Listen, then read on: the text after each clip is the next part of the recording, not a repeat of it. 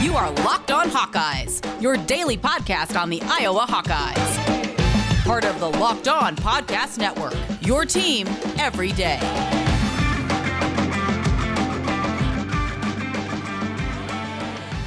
Welcome back, Hawkeye Nation, to a Friday morning episode of the Locked On Hawkeyes podcast, your daily podcast covering your Iowa Hawkeyes on the Locked On Sports Network. As always, I am your host, Andrew Wade. And today's episode is brought to you by the live NBA Draft Show. NBA Draft Goat Chad Ford, Locked On NBA Draft host Rafael Barlowe, and Locked On NBA host John Corrales will be live this year covering the NBA Draft. It's Locked On NBA Draft 2021 brought to you by Built Bar. Get local expert analysis on each pick. Follow Locked On NBA on YouTube today and watch our live coverage on July 29th at 7 p.m. Eastern Time. And they will be talking undoubtedly about two Iowa Hawkeyes. Joe Wieskamp and Luka Garza will be giving some more coverage on the draft next week. On today's show, though, we are going to be talking about the storylines we want to hear about at the Big Ten Media Days. Obviously, several coaches spoke to the media yesterday. We're not going to get into that too much today. We'll talk a little bit more about that next week. We're also going to hear from Kirk Ferentz, Tyler Linderbaum, Tyrone Tracy Jr., and Zach Van Valkenburg. So again, what are those storylines? What are the things that we're curious about when talking to those uh, four individuals? That's what we're going to talk about on today's show. We're also going to be breaking down the depth chart. Definitely some interesting movement with the depth chart and some really big news that I wanted to just uh, go on a soapbox about is Slater Field at Kinnick Stadium. Um, there are some really ignorant takes out there, and I feel like it is my responsibility to talk a little bit about that. So that'll be on segment three of the Locked On Hawkeyes podcast. Let's get into it though with the depth chart. Again, I think the first thing we want to cover on the depth chart is that this is not set in stone. Very important there. This is not the end all be all set in stone. This is it. As if you've ever looked at the depth chart over the course of the year, it changes drastically. Not drastically. I should say it changes from week to week though every single week there are different people in and out of that lineup, um, whether that's due to injuries or just ineffectiveness at certain positions. Um, they do a good job. Iowa does a good job of moving guys in and out when necessary. So I think it's important to note that it is not this is not the end all be all of the depth chart. But with that being said, let's get into it in some of the, the interesting question marks. Let's start with the offensive side of the ball. A couple freshmen, true freshmen, making that offensive preseason depth chart. And this is not due to a lack of depth. This to me is due to the talent that they are bringing to the table. At wide receiver, we have Keegan Johnson on the two deeps behind Tyrone Tracy Jr. We also have Charlie Jones on that two deeps as well. Um, Max Cooper, not a guy on that list. We don't see Arland Bruce. Um, with Iowa in their offense, so do expect both those you know young athletes to get some playing time, but thought that was really interesting to see there. At tight end, no shocker here. Sam and Luke, 1 2 combo. Uh, Luke is going to be a huge asset, I believe, and has an opportunity to really break out this season. Sam Laporta, we know the hype coming into the season. He is going to be a big time player as long as, you know, Spencer Petras can consistently get him the ball in an accurate manner. On the offensive line, really, there's no changes. Um, it's kind of what we saw in spring ball. We have the left tackle position, Jack Plumb. At left guard, Cody Ince. Uh, center Tyler Linderbaum, right guard Kyler Schott, and right tackle Nick DeJong. Behind them, we have redshirt freshman, Ma- redshirt freshman Mason Richmond, uh, left guard redshirt freshman Tyler Elsbury, at center Matt Mafegan.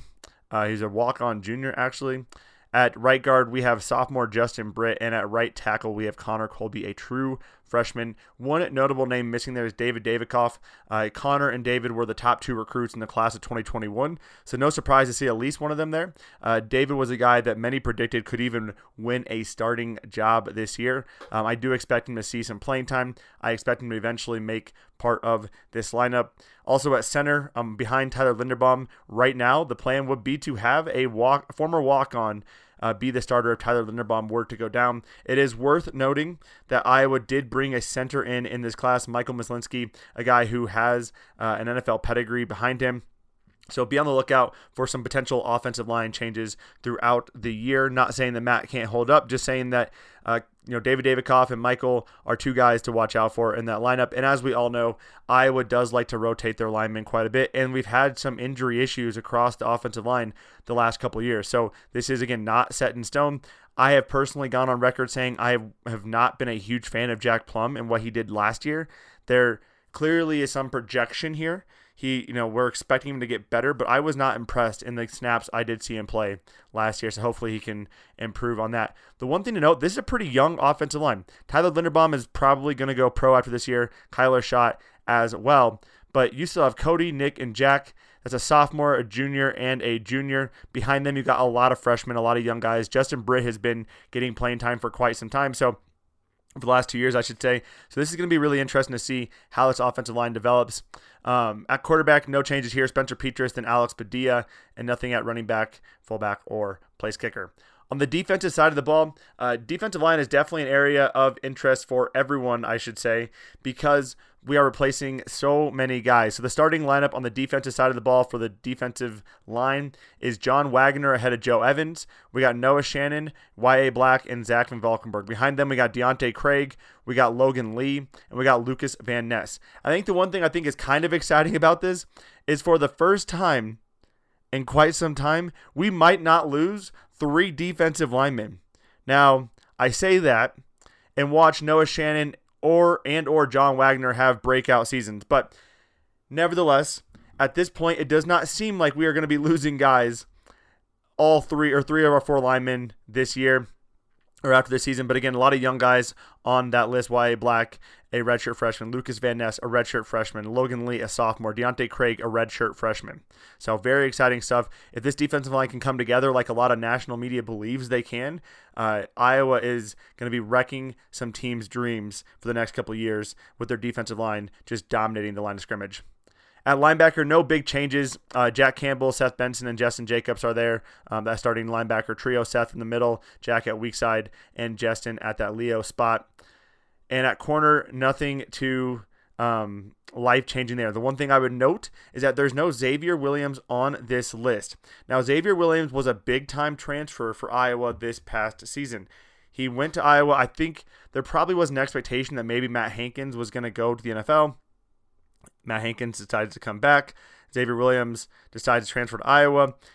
It makes Iowa's secondary even stronger. It gives Iowa a significant amount of depth, but I am slightly shocked to not see him on that two deeps. He has been battling, he battled injuries early on in spring. He's also trying to learn the defensive playbook.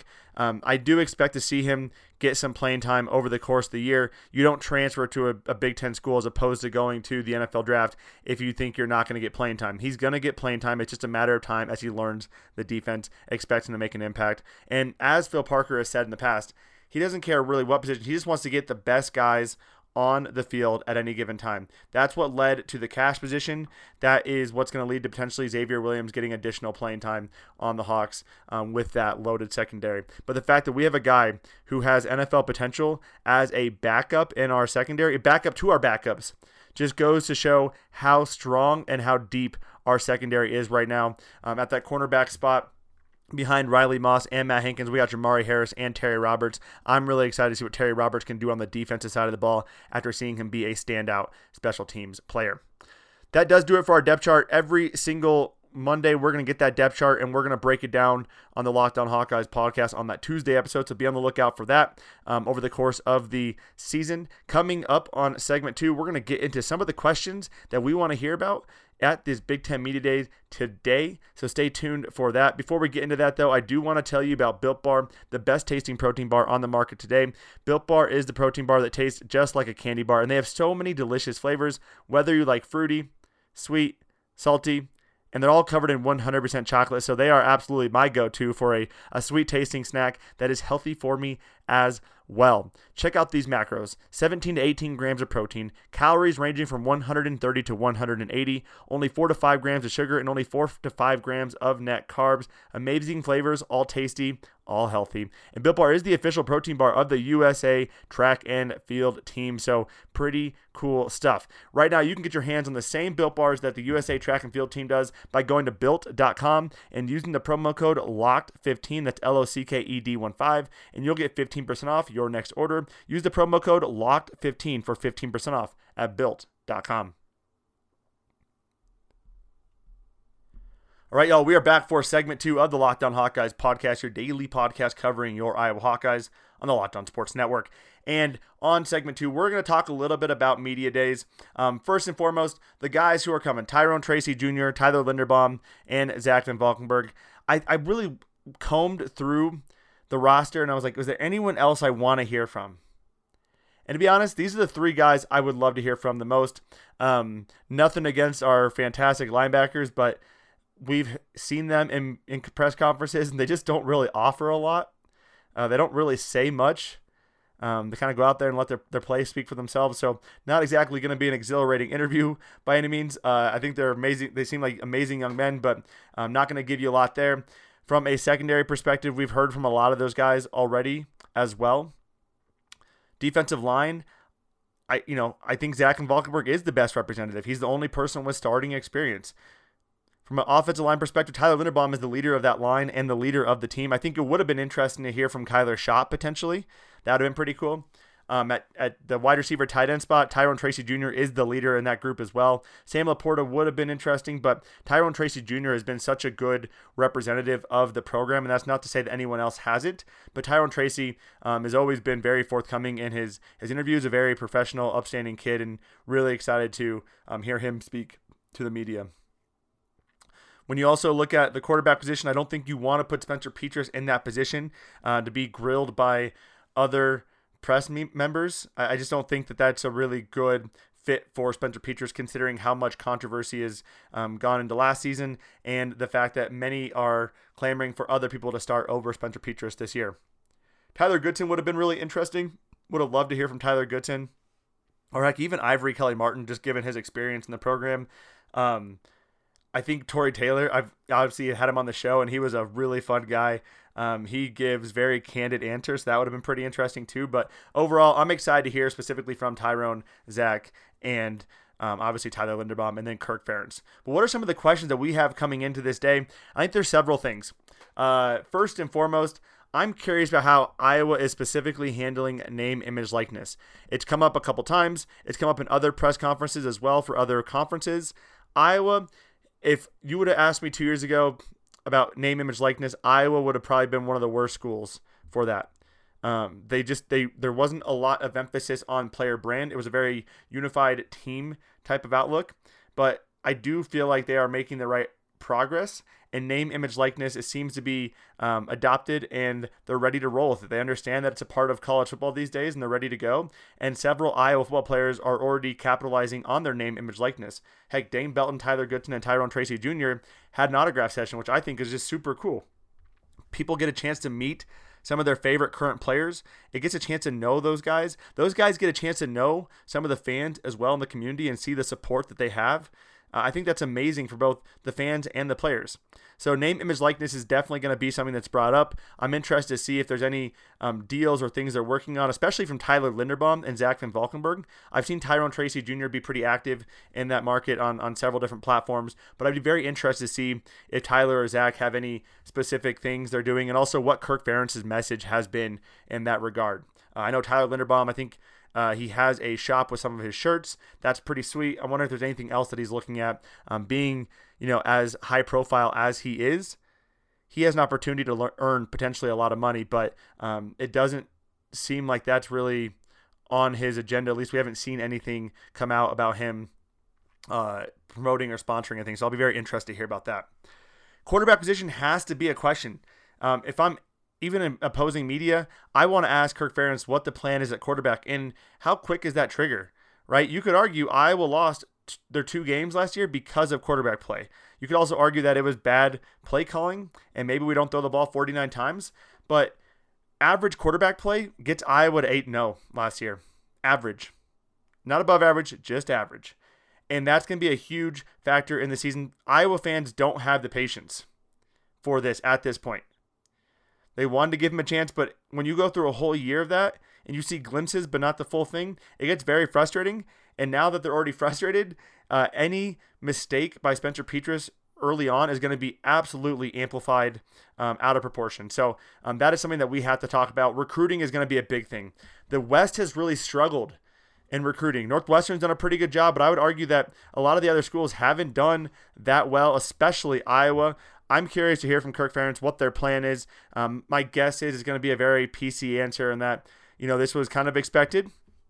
But I would love to hear if there's any um, any additional concern about negative recruiting and his age specifically, as as those things have come up and surfaced since Iowa has struggled a little bit with recruiting the past couple months. And in regard to the age, what is that succession plan? Is there a succession plan? Have they talked about a succession plan? Kirk Ferentz doesn't have that much more time as the head coach of the University of Iowa football team. So, what is the plan to eventually replace him? And is that a concern from a recruiting perspective? I think you have to talk about it. Injuries, I think, are going to be huge. Spring ball, there's a lot of guys sitting out. Um, want to get a sense of the health of the team and what their mental aptitude coming into the season is. Are they ready? What is the, the outlook? Um, we've heard in past years that there are certain years where you know everyone is just practicing really well and super hard, and you can tell it's going to be a good team. Would love to get a sense from the players on that. Uh, how do they feel like this team is playing? Um, you know, Tyler Linderbaum has been a part of two seasons of pretty darn good Iowa football teams. How does this team compare to those teams, considering the people they've lost and the people they've you know kind of stepped up to replace them with? And then finally, um, and this is just literally an opportunity to defend himself. I am sick of that Cedar Rapids Gazette reporter trying to create a non-story out of Kirk Ferentz not taking a pay cut this year considering what the football team does bring in in monetary value to the university. I think when you look at the state of Iowa and those who don't understand how Kirk Ferentz is getting paid, or the fact that traditionally Iowa's football program is Iowa's athletic program is self-sustaining and doesn't require tax dollars. People don't understand that. They just look at oh he's a public employee. I would love for him to have an opportunity to speak on that, and I would love to get some of that, you know, passive aggressive, candid Kirk Ferentz talking a little bit about that and defending himself. Again, I think it's absolutely ridiculous the crappy stories that that one reporter is putting out on the Gazette. I think it seems to me like they're trying to chase down a non-story or create an issue over something that maybe isn't. Um, but I would love for him to have an opportunity to defend himself, especially considering there are a lot of critics out there about his salary that don't understand where his salary actually comes from. That's the kind of stuff I'd be interested in. Obviously, um, would love to hear about how Caleb Shudak is doing, replacing you know the goat and Keith Duncan. Would love to hear about that defensive line and what movements they potentially anticipate on the defensive line and offensive line, and what other freshmen are really stepping up at this point. I'm also, I bet they talk about Brody Brecht at least a little bit. Would love to get um, Kirk Ferentz's answer on that and how excited he is to have him as an Iowa football player. So those are my questions for the Big Ten Media Days. As I said, we'll be breaking all of that down on next week's episode, so stay tuned for that. Coming up on segment three, I do want to talk about Slater Field at Kinnick Stadium. All right, y'all, we are back for our third and our final segment of the Locked On Hawkeyes podcast, your daily podcast covering your Iowa Hawkeyes on the Locked On Sports Network. I'm your host, Andrew Wade, and we are talking about Slater Field at Kinnick Stadium. Unless you were living under a rock, you probably saw that they are planning on changing the name of the field at Kinnick Stadium to Slater Field in honor of Duke Slater. Leave it to a contingent of people to make that seem like a bad situation. I want to be very clear here. I don't want to typically get political here. I don't want to typically get um, into those super deep, I think, conversations on on this show. I want to keep it light, keep it sports heavy. Uh, but there are cases where that stuff overlaps, and there was a lot of threads that had a lot of ignorant takes saying that this is a political situation, this is a a woke situation, or a liberal agenda situation. This is none of those. And saying it's any of those is taking away what Duke Slater did for the Iowa Hawkeyes and the profession of football. Duke Slater is one of the most important figures, not just in Iowa Hawkeye history, but also in the professional football atmosphere. He was one of the best ever to suit up for the Hawks. He was an All American tackle. He's going to be inducted into the Pro Football Hall of Fame. He was inducted into the College Football Hall of Fame in 1951. He's the NFL's first black lineman. This is, if anything, people should be upset this didn't happen sooner. And also, this is not taking away from Kinnick Stadium. This is not taking away from Nile Kinnick. Geez, people, you can honor two people at once. And actually, Cody Foster on Twitter, if you're listening to this, appreciate you bringing this up. I didn't even think about this. Slater Field at Kinnick Stadium is way better than Mediacom Court at Carver Hawkeye Arena. If you have a problem, have a problem with that. Mediacom Court at Carver Hawkeye Arena. Slater Field at Kinnick Stadium should have been done 30 years ago. It wasn't, or 40, 50 years ago, I think in the 70s. It's done now. He does have a residence hall named after him, but I'll be honest, I didn't know what that hall was named after. I didn't know it was named after a person, let alone one of the most famous or arguably important Iowa football players in the history of Iowa football. This will allow for that story to continue to be told, for people to continue to understand the importance and the history of Iowa football and where Duke Slater stands in that importance. Alongside Nile Kinnick. This has nothing to do with Nile Kinnick. This has nothing to do with taking away from Nile Kinnick, but those two together are two of the most important people in all of Iowa athletics and especially in the football area.